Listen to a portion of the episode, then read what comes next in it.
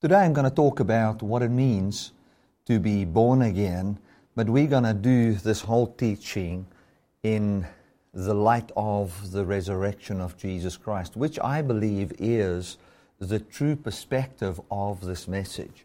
I've preached many messages on what it means to be born again. And as one's understanding broadens and as you see what it's all about, almost as if your understanding broadens, but it narrows down to one point.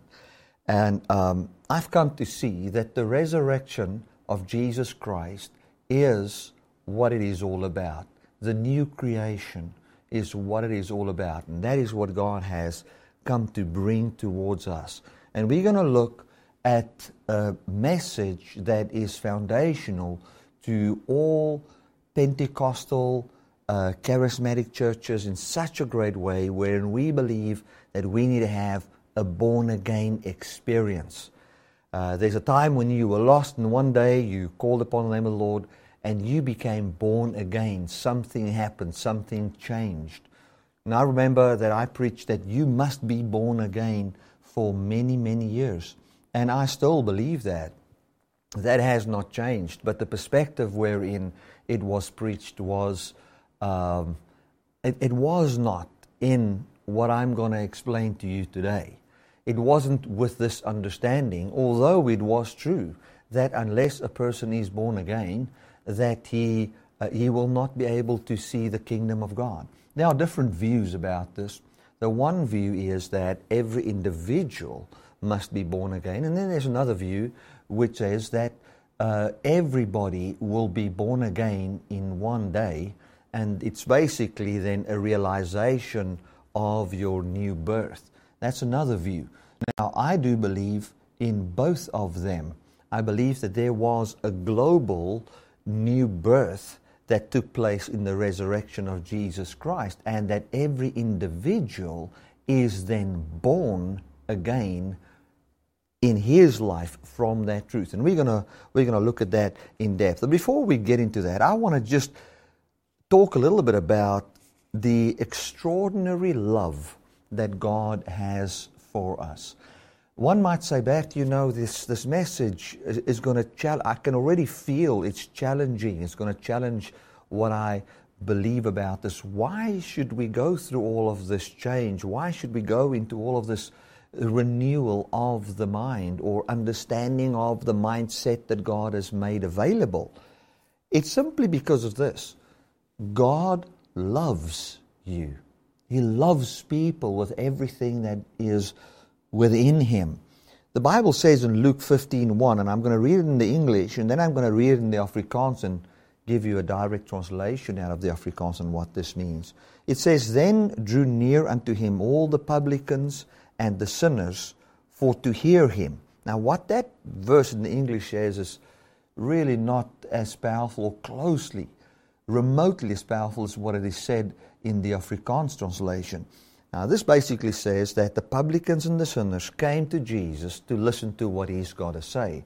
It, you almost get the idea of a one time event. But the Afrikaans states differently. It says, and I'm going to read in Afrikaans first, it says, En al die tollenaars en die sondaars het die gewoonte gehad om na hom te kom en na hom te luister. This is what it means and all the tax collectors and the sinners had the custom to go to Jesus and listen to him. Now, that is much different. The one, when we talk about a custom, you're talking about people that feel safe in the presence of someone else. And if we now go to uh, Luke 15, verse 2, I believe if we read in the English, it confirms the accuracy of the, Afri- of the Afrikaans because of the kind of a complaint that was brought in by the Pharisees. It says here, and the Pharisees and the scribes murmured, saying, This man receives sinners and eats with them. So it talks about a meal that was prepared and then people that is received by Jesus. So what I get here, the feeling I get was that Jesus invited these people over to his house and he received them it wasn't that they received him. In other words, he didn't go to their house and eat with them. He received them. In other words, he says, I welcome you. Come to me. And he would prepare a meal for them. And um, I'm sure he would have some wine there, he would have some food there prepared perfectly for tax collectors and sinners. And then he would minister to them and speak to them. So, this is what it says they drew near to him and they had the custom to go to him and to listen to him. So, what was Jesus busy doing when he was talking to these Pharisees and uh, not Pharisees, I'm talking about the tax collectors and the sinners? What was he trying to do? He was trying and he was speaking words that could change their mind about God and about who they are. And that changing of the mind about God and who they are would be called repentance. He wanted repentance for them. He offered them repentance. He came and showed them the very face of God, who God really is. That is what he, what he came to do. And we can see that he loved them.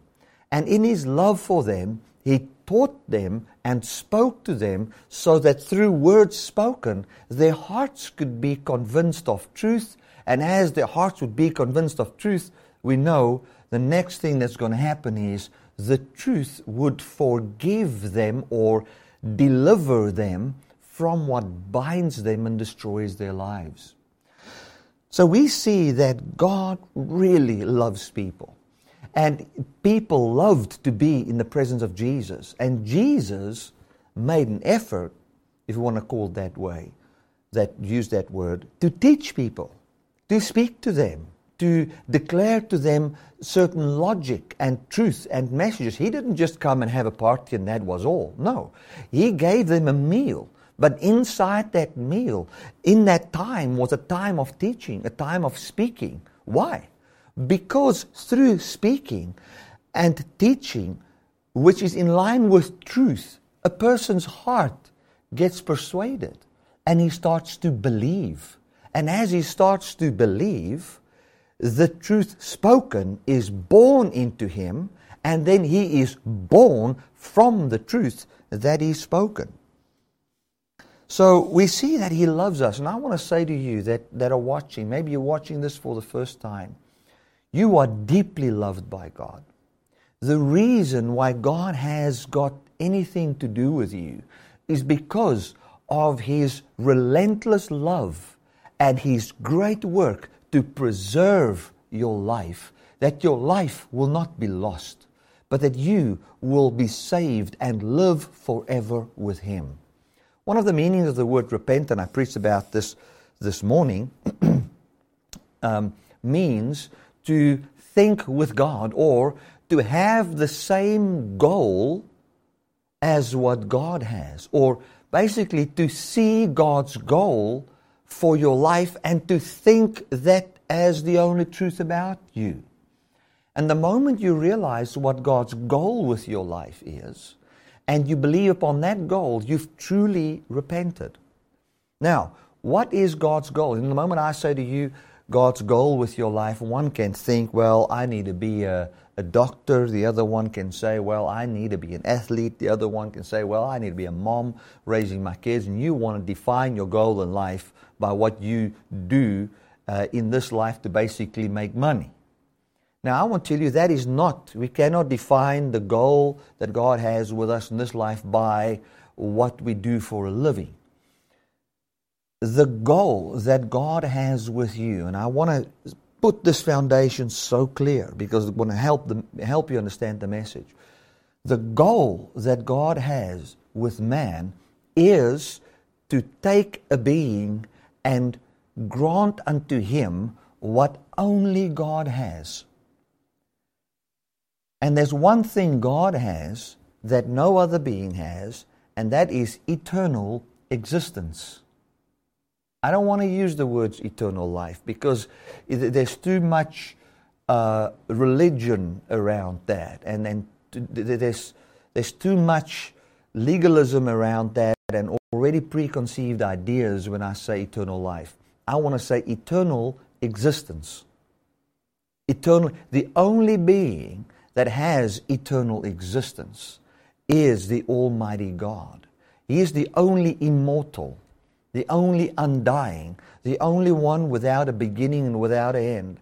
And what God has dreamt and what his goal is with man is to create in us or, or make us share in that in granting unto us eternal existence so that he can expand and grow and basically duplicate, multiply who and what he is, and so manifest himself for who he truly is, which is a family orientated being. God wants a family, the family of the immortals, or, the family of those who has eternal existence. And this eternal existence is not only found in unending time, if we can even use the word time, but it's also found in a certain quality of life. That quality of life has got attributes called love and peace and joy and all, of which the greatest is love. That is what it has. So, what God wanted to do and what His goal is with your life is to bring forth who and what He is which is the rarest thing there is, which is God and what only He possesses, which is eternal existence, and bring that forth inside mortal people that they will not be mortal but immortal, sharing in His quality of life, having a relationship and friendship with the Almighty God. That is what His dream is for us. And that's how much He loves us. And what He wants us to do is to repent. Because the moment we repent, we will share in that life. Because a change of mind, when we believe upon the goal that He has for us, then we will not be working our own goals and our own ability anymore, but we will actually then appropriate what He has given, and that will then bring forth what He has dreamed for us. Right. Now, I want to read Luke 3 here, and verse 3. It says, And he came into the country about uh, Jordan, preaching the baptism of repentance for the remission of sins. So we see John the Baptist and Jesus also did the same thing. They preached repentance for the remission of sins. So, what repentance would have as a fruit is the remission of sins.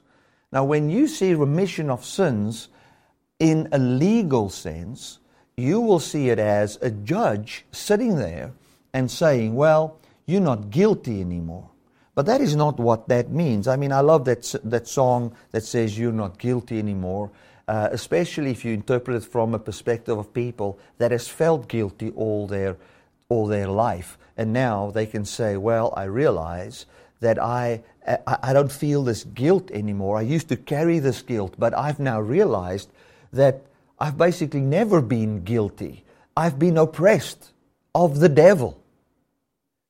I have been oppressed by the oppressor and bound in a bondage whereby I could never be free. And one of the emotions of that bondage was guilt.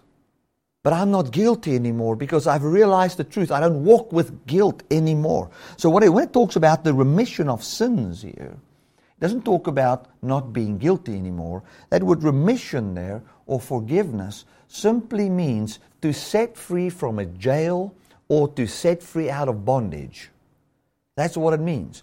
So, as an introduction to this message, I want to say this God loves you so much that He would go and prepare a meal for you so that He can get your attention, so that He can speak to you and share words with you that can cause your mind to think differently about who you are and about who God is and about why you are here.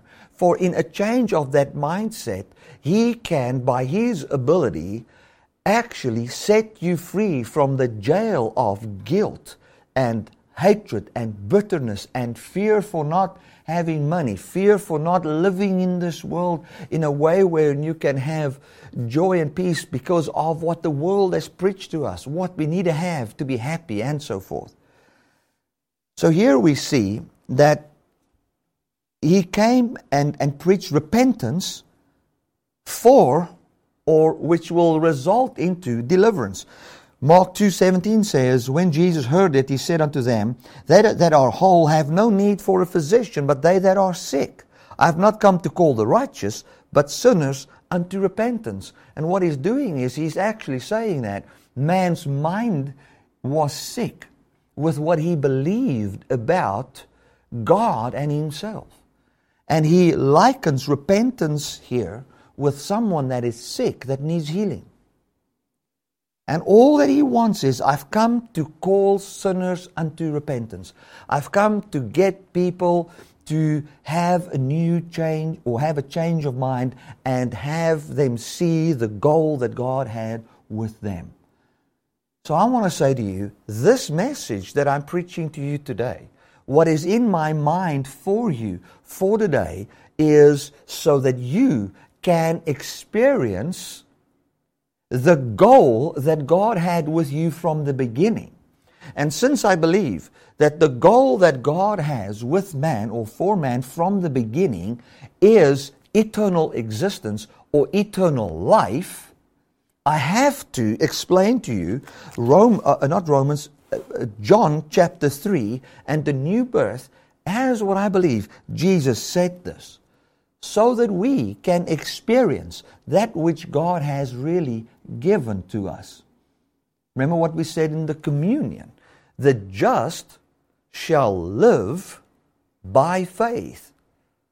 The just shall have life by faith. And now, just before that, in verse 16, uh, Paul writes, he says, he's not ashamed of the gospel of Christ, which, those of you that listen to these teachings regularly, means the good news that Jesus was raised from the dead. He's not ashamed of the good news that Jesus was raised from the dead because through this righteous act of God and through uh, his righteous act can be manifested towards us as it's written, the just shall live by faith. So it's from faith unto faith. In other words, we believe that Jesus was raised from the dead and then from that persuasion, we are also persuaded that we shall be raised from the dead, for the just shall not have eternal existence or eternal life by their works, by the works of the law or their holy deeds, but by relying upon God.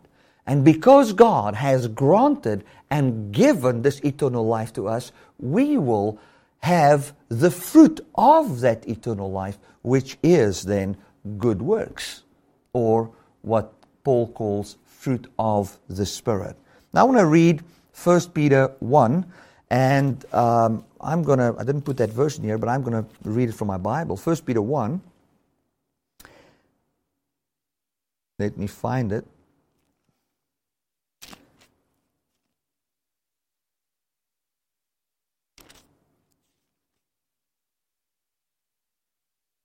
I want to read verse 3. It says, Blessed be the God and the Father of our Lord Jesus Christ, which according to his abundant mercy has begotten us again unto a lively hope by the resurrection of Jesus Christ from the dead, to an inheritance incorruptible and undefiled that fades not away, reserved in heaven for you. So, what is he saying here? He says that blessed be the God and the Father. Let us talk well about the God the Father of our Lord Jesus Christ, who through his abundant mercy has begotten us again unto a new and living hope. Now, what is the living hope? Those of you that listen regularly would already know what it is. But the living hope is Jesus Himself who Jesus is as a living human being seated at the right hand of the Father is the hope that we have. And God has now in Christ begotten us again with an so that we can now have an expectation of a resurrection. Now, when Adam sinned, man was begotten unto not a living hope, but a sure death. Surely you will die. So when Adam sinned through his disobedience, what man could expect inside the works of the law and trying to have life by his own works is death. But now, in the resurrection of Jesus, he has changed everything and ha- he has begotten us unto a new hope. Now, what he's actually saying there is basically that he's created, he's changed the destiny of man. Where we could only expect death, now, by the resurrection of Jesus, we can have a brand new life, a life wherein we can expect resurrection. This happened when Jesus was raised from the dead. That talks about a, a kind of a global born again that takes place there. It talks about a new hope which is for whosoever believes upon him. That means that Jesus was raised for all people, but whosoever believes in this resurrection, he finds a new life. So when Jesus was raised up, the whole world became was put into a place where they all now can have an expectation of eternal life. Those who put their expectation on this resurrection, they cease from their own works, which kills them, and they receive that life. Okay, now, I want to read 1 Peter 1, verse 23 here. It says, Born again, not of corruptible seed, but of incorruptible, by the word of God, which lives and abides forever. For all flesh is as grass, and all the glory of man as the flower of the grass. The grass withers, and the flowers, flower thereof falls away. But the word of the Lord endures forever, and this is the word which by the gospel is preached unto you. So what is he saying here? He says we are born again, or we have a new life today. Now, you, you need to understand, I'm, I'm, just addressing what we would call uh, an experience of something new today. I'm still coming to what this real birth actually is. So he says, because all of us, we, we accept Jesus, we feel everything becomes new. I'm born again. And that's what I am addressing here. When you really understand the resurrection and you believe upon that resurrection, from that resurrection life, you're experiencing a new life now because God has given us a new destiny.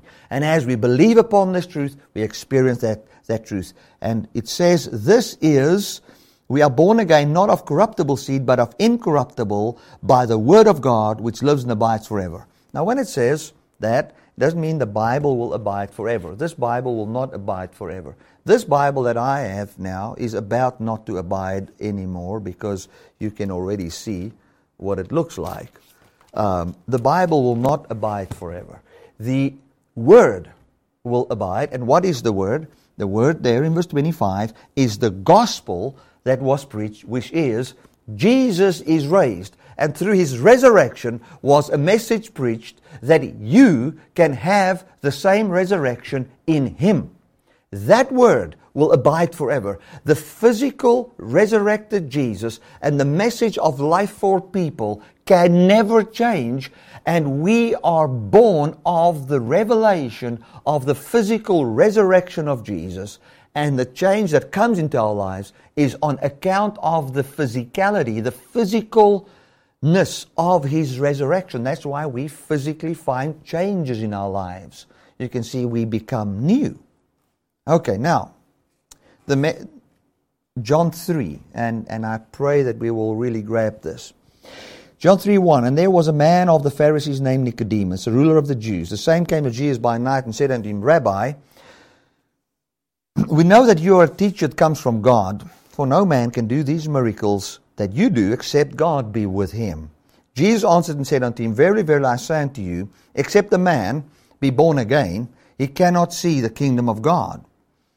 Now Nicodemus said unto him, How can a man be born when he is old? Can he enter the second time into his mother's womb and be born? Now, we so many times look at that and say, Stupid Nicodemus. Jesus said to him, You must be born again. And he didn't even understand. It was just a spiritual birth of his spirit. No, Nicodemus was not as foolish. Jesus although in the Greek we would say a man needs to be born from above, the Greek means be born from above, but also in the Greek it talks about being born an, a second time, again. And Nicodemus, understanding the perfect language which wherein Jesus spoke here, which I believe was Hebrew, he understood it as being physically born a second time, which is correct. He was not wrong. He had to be born a second time physically, but he didn't know how that could be possible. For what he heard Jesus say was that Jesus said, You physically need to be born a second time, and he didn't know how that would be possible. How can I enter a second time into my mother's womb and be born again? Now, we shouldn't throw that away. I think it's very good in, a, uh, in exegesis when we look at the understanding of the people of that time. What did Nicodemus understand?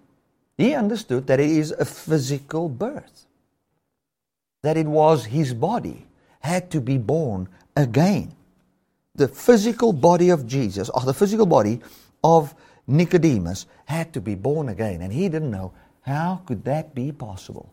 Because we talk about in the church world the born again spirit.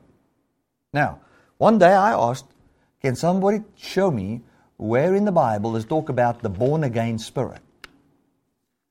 And I was accused of stirring up things and causing havoc. But I mean, if we preach that, we need to talk about that. Where does it say our spirits are born again? It doesn't say that. It talks about our bodies being born from the Spirit. That is what it talks about. It's got something completely new here.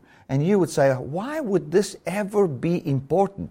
The reason why this is important is because through this you're going to experience freedom from the bondage of sin and death, guilt and condemnation, you're going to see no reason to try and justify yourself by the works of the law. You're going to find no reason to find your identity in how much money you have, what your children study, what you do for a living, or anything like that. You will find a, an understanding of the value of humanity. You'll start to find an understanding of who you are, who God is, you will have a metanoia uh, together with thinking with God, which is the word for repentance, and you will experience deliverance from bondage, my friend. That is why this is so important to understand. But this is controversial. Who cares? Who cares? In the light of the truth, who cares if something is controversial? We want the truth. We want the life that is born from the truth. We want what that which God came for to manifest in our lives. And here we find a man, Nicodemus, coming to Jesus, and he said to Jesus, or God said to him, Jesus said to him, unless you're born again, you cannot see or experience or have anything to do with the kingdom of God. You need a new birth. Now, we find what Jesus was saying there is, and this is how I see it, is that you need to be begotten unto a new and living hope. You need a new hope. You need someone that is physically raised from the dead. And should he be physically raised from the dead, and you believe that you will be made physically immortal by his resurrection, and even should you die, shall your physical body be raised again as you believe upon that, then you'll start to see and experience the kingdom of God. For then you are born of an incorruptible message.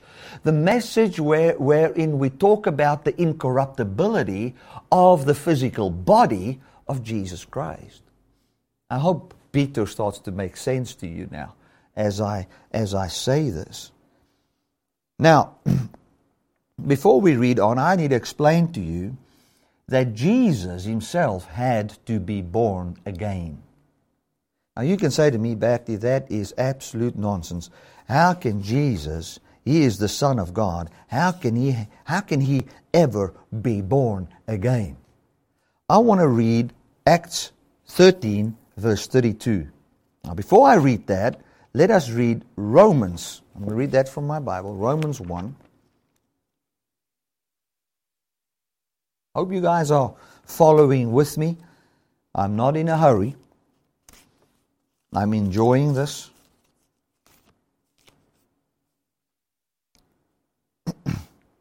Verse 1, Romans 1 1. Paul, a servant of Jesus Christ, called to be an apostle, separated unto the gospel of God, which he promised afore by the prophets in the Holy Scriptures, concerning his Son, Jesus Christ our Lord, which was made of the seed of David according to the flesh. Okay, so Jesus was made of the seed of David according to the flesh. That means he was born of Mary. Now, verse 4 and declared to be the Son of God with power according to the Spirit of holiness by the resurrection from the dead. So he was made of Mary and he was declared to be the Son of God by the resurrection. Now, with that in mind, let's go to Acts 13, and I'm going to read from verse 32.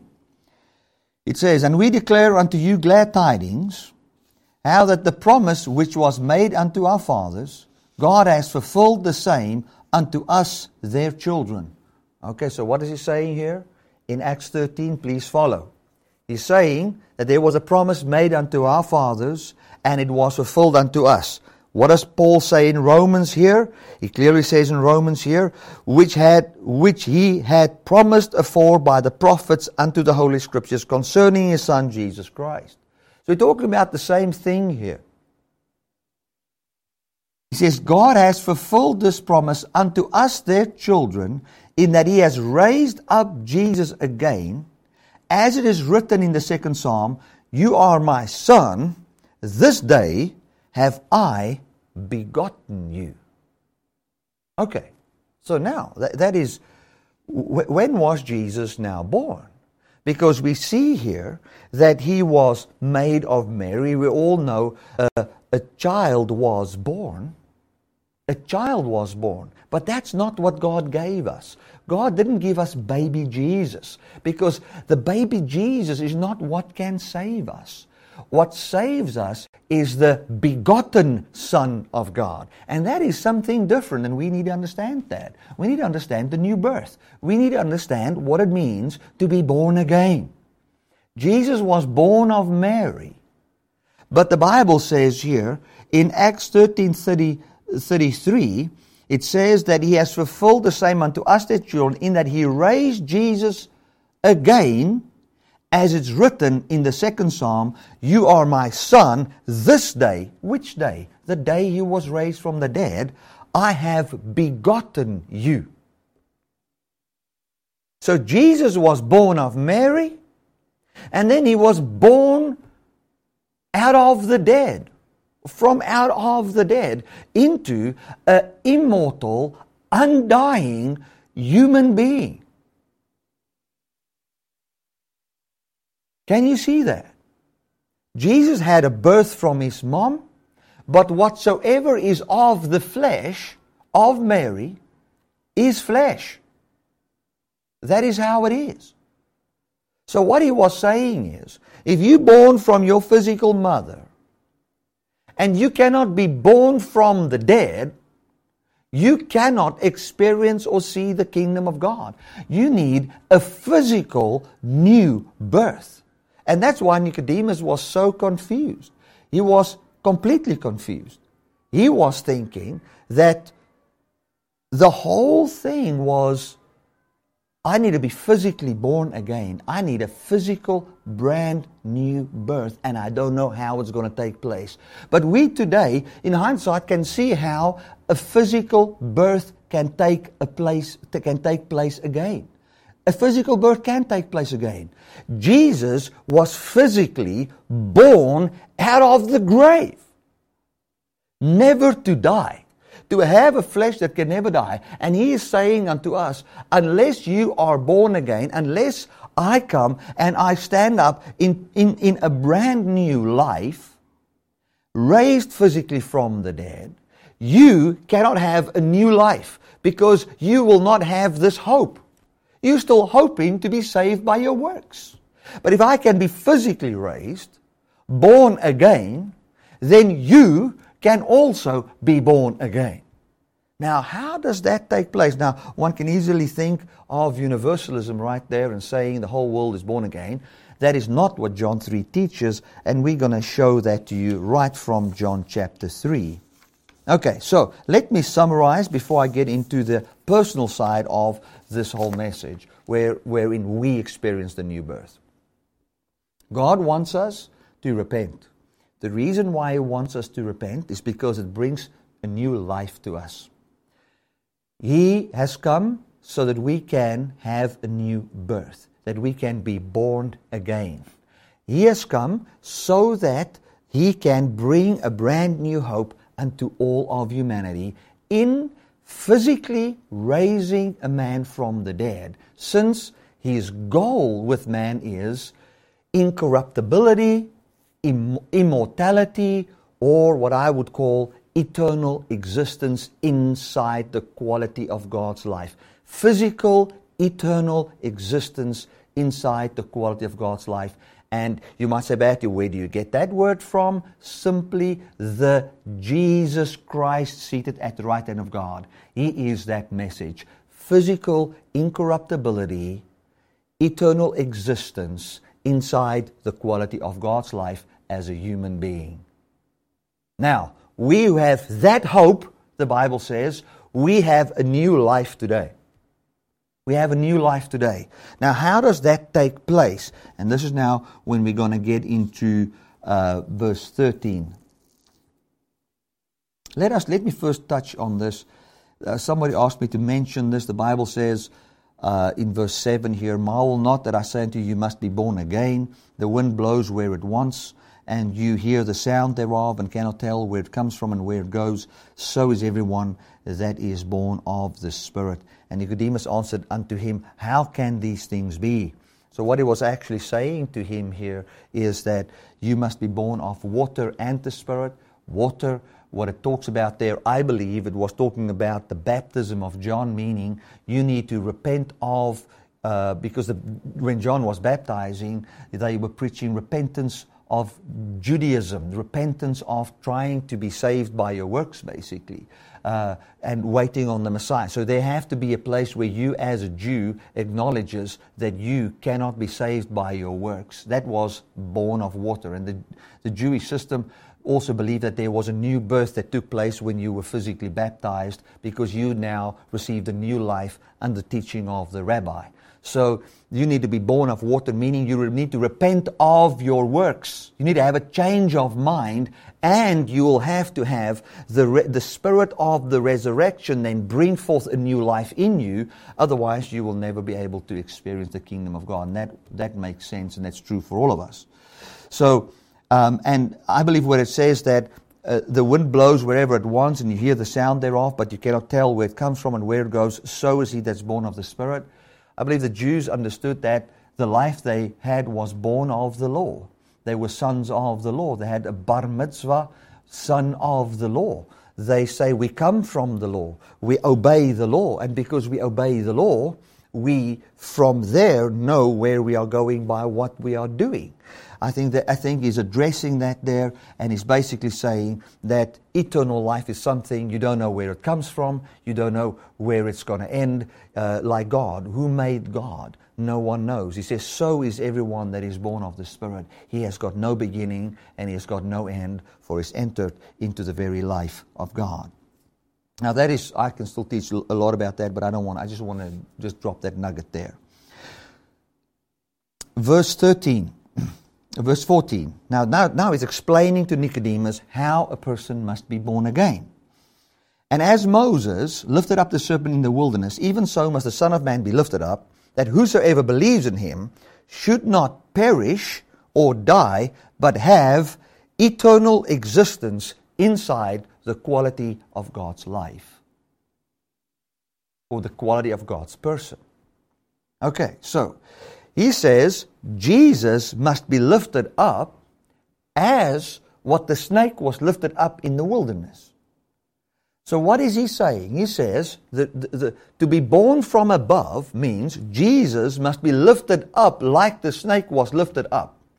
He was referring to the cross there. If you go to Numbers 21, you will see that the people did not want the manna that fell from heaven. Then fiery serpents came and bit them. What happened when the snake bit them? The poison went into them and they were bodily dying. They were physically dying. So they were born of their mothers and then they lived and then they were losing that life and they were surely dying. It's like being bit by a black mamba. If a black mamba bites you, that's death penalty. You're dead. You're not going to make it. You're going to die. If you make it, it's a miracle. If you make it, it's almost like you've been born again. You know, the, you, you've had a life that was lost. You've got a new life in this body now, if you make it. So, and the same concept is true here. Jesus said, or God said, take a snake and put it on a pole, and whosoever then looks at the snake on the pole which we now talk, which we know talks about Jesus upon the cross, which talks about the death of death. If you can behold the death of your death, which we can only behold in the death and the resurrection of Jesus. We saw Jesus die, we saw him raised up, and now we look at Jesus that was raised up, seated in a physical body at the right hand of the Father. And as we are beholding the physical Jesus seated at the right hand of the Father in a physical human form, where he was begotten from the dead, what happens now? The Spirit that seals us unto also being begotten physically from the dead is upon us, and we start to live a life of the new birth, and we will still find our bodies be born again in the resurrection. And we will live and not die. That is what this whole thing is all about. It sounds very complicated, but this is exactly what Jesus was teaching. Let me teach it in a very simple way. This is what Jesus said to Nicodemus. Nicodemus, you need to be born again. Lord, how can this body be born again? Well, your body is dying, Nicodemus. What is born of the flesh is flesh. But what you need is to have your body born of the Holy Spirit so that your body can never die. But how is this possible? This is how it's possible, Nicodemus. I, the Son of Man, which is in heaven, meaning, and this is a language for saying, which has authority over humanity, I have to be lifted up as the snake was lifted up in the wilderness. In other words, I need to be lifted up in a way wherein you can lose the death in your physical body. And the only way Jesus can do that was to be lifted up on a pole, which is upon the cross, die, and then ascend on high, be raised up on high, and now we can be born from above, meaning we can, as we believe in the physical resurrection and having the hope of bodily immortality by what Christ has done, that spirit that raised him from the dead is then poured out on us, and so are we born again, and we will not perish but have eternal existence and the good life we live now is the spirit whereby we will have the rebirth of our bodies in the resurrection that is now saying that we are truly the sons of God and the life we have now is begotten of this hope we are having. That's how it technically works. Remember, I've warned you guys earlier the week, this week, this is just going to be pure theology, very technical, but liberating. Liberating. I want to say to you if you go and sign a contract to buy something, you read that whole contract, you get lawyers to read it for you, your wife reads it, you make sure, you ask your son to read it, you make sure, uh, you ask certain questions, the lawyers check it out, and then you sign. Now, if we put so much effort into buying a stupid house, Why can we not study and say, Lord, I want to see what's going on here? I want to understand. So I want to say this, and this you might say very technical, but I want to tell you how simple it is. This is what it is. Man is physically dying, and God had to give us a physical new life. The only way He could do it was to become a physical man, physically die, and be physically raised so that we can, and in that death and resurrection He had, had to be ours, and as we believe upon that, those who believe upon Him will not die, but they will live forever to them is given the life that came from the resurrection, and we shall see the new birth of our bodies in the resurrection as well. So, we already have that life. We're experiencing what the Bible says as the first fruit of that. So, are we born again? Yes. Are we seeing our bodies born into a body that does not die? We're seeing Jesus, and that we behold, and we have the hope of that. Glory to God. So I want to say to you, you need to be born again in order for you to understand the kingdom of God. The way you're going to be born again is this way. You will have to be born by the resurrected Jesus unto a new and living hope. Then you will have to believe this. As you believe in this physical resurrection and what I've shared to you today, this book will all of a sudden start to make sense. It's like the moment I started, and you guys will know I started about four or five years ago, really talking about the resurrection. The last two years, hammering on it. As you see this, my friend, it's as if you are seeing the kingdom. You never understood it. It is, it's, Jesus was right. Unless you are born again, as I've explained now, you cannot see the kingdom of God. You cannot understand the kingdom of God. It will still be all about trying to go to heaven, streets of gold, this and that and whatever. You will not know how it is that a man can have, live a holy life in this earth. You will understand the fruit of the Spirit. You will not understand how to read the law. You will not understand the, the account in Genesis. You will not understand the appearing in Ezekiel to, uh, to Ezekiel. You will understand Isaiah and Jeremiah. Uh, so many things will not be understood because you have not understood the goal of God and how He has attained that goal in the resurrection. Glory to God. Summary in two minutes.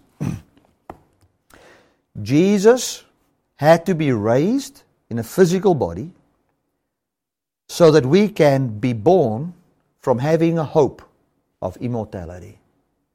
And the born again means that you need to have a recreated or rebirth of your body and since Jesus became our sin in the likeness of sinful flesh and all of that, and conquered sin in the flesh, we in our flesh have the hope of a new birth, meaning immortality, and that from that truth, the spirit of that truth enters us, and that's why we live a holy life. Glory to God. Now that was a mouthful. And I trust that you will listen to this again Pray to God. Ask God, Lord, what is this all about? Like Isaiah says there, he says, a son, a, a, a child was born, but a son was given. Man, I'm going to read that. Read John 3:16. For God so loved the world that he gave his only begotten son, who was given unto us that whosoever believes in him should not perish. Who was given? The only begotten. Who is the only begotten? Was that the one that was made of a woman? From the womb of Mary? Or is that the one that was physically raised from the dead? God didn't give you what was given unto us. What, what is given unto us to save us is not just the cross. What the cross had to be there in order for God to give us a begotten Son, so that we can believe upon the begotten Son, so that we can be begotten from the begotten Son. That we can be the firstborn from amongst the amongst many brethren. He's the first, and we shall be born from the dead in the day of the resurrection. But as for now, we have the Spirit whereby we cry, Abba, Father, saying, He is, He is our Father, and then there will be a day wherein we will receive the adoption, which is the redemption of our bodies, or the birth of our bodies, the second birth, or the born from above. Your body needs to be born from above. If your physical body cannot be born from above, I mean, how will you be saved from sin in the flesh? Now, what I've been teaching to you today would not be common knowledge. Yet, I fully believe it's the truth. And you can go and study it and test it to the scriptures and see if it stands the proof of scripture in the context of a physical, immortal human being seated at the right hand of God.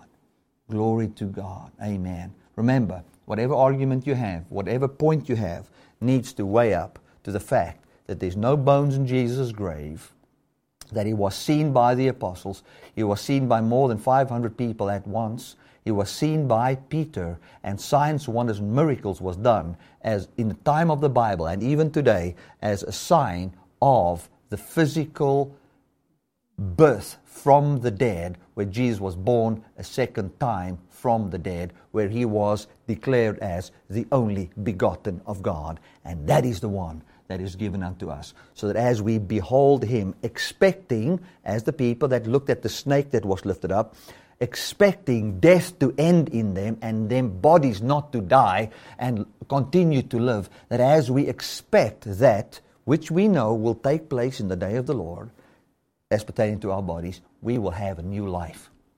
That's how this whole thing works, church. Glory to God.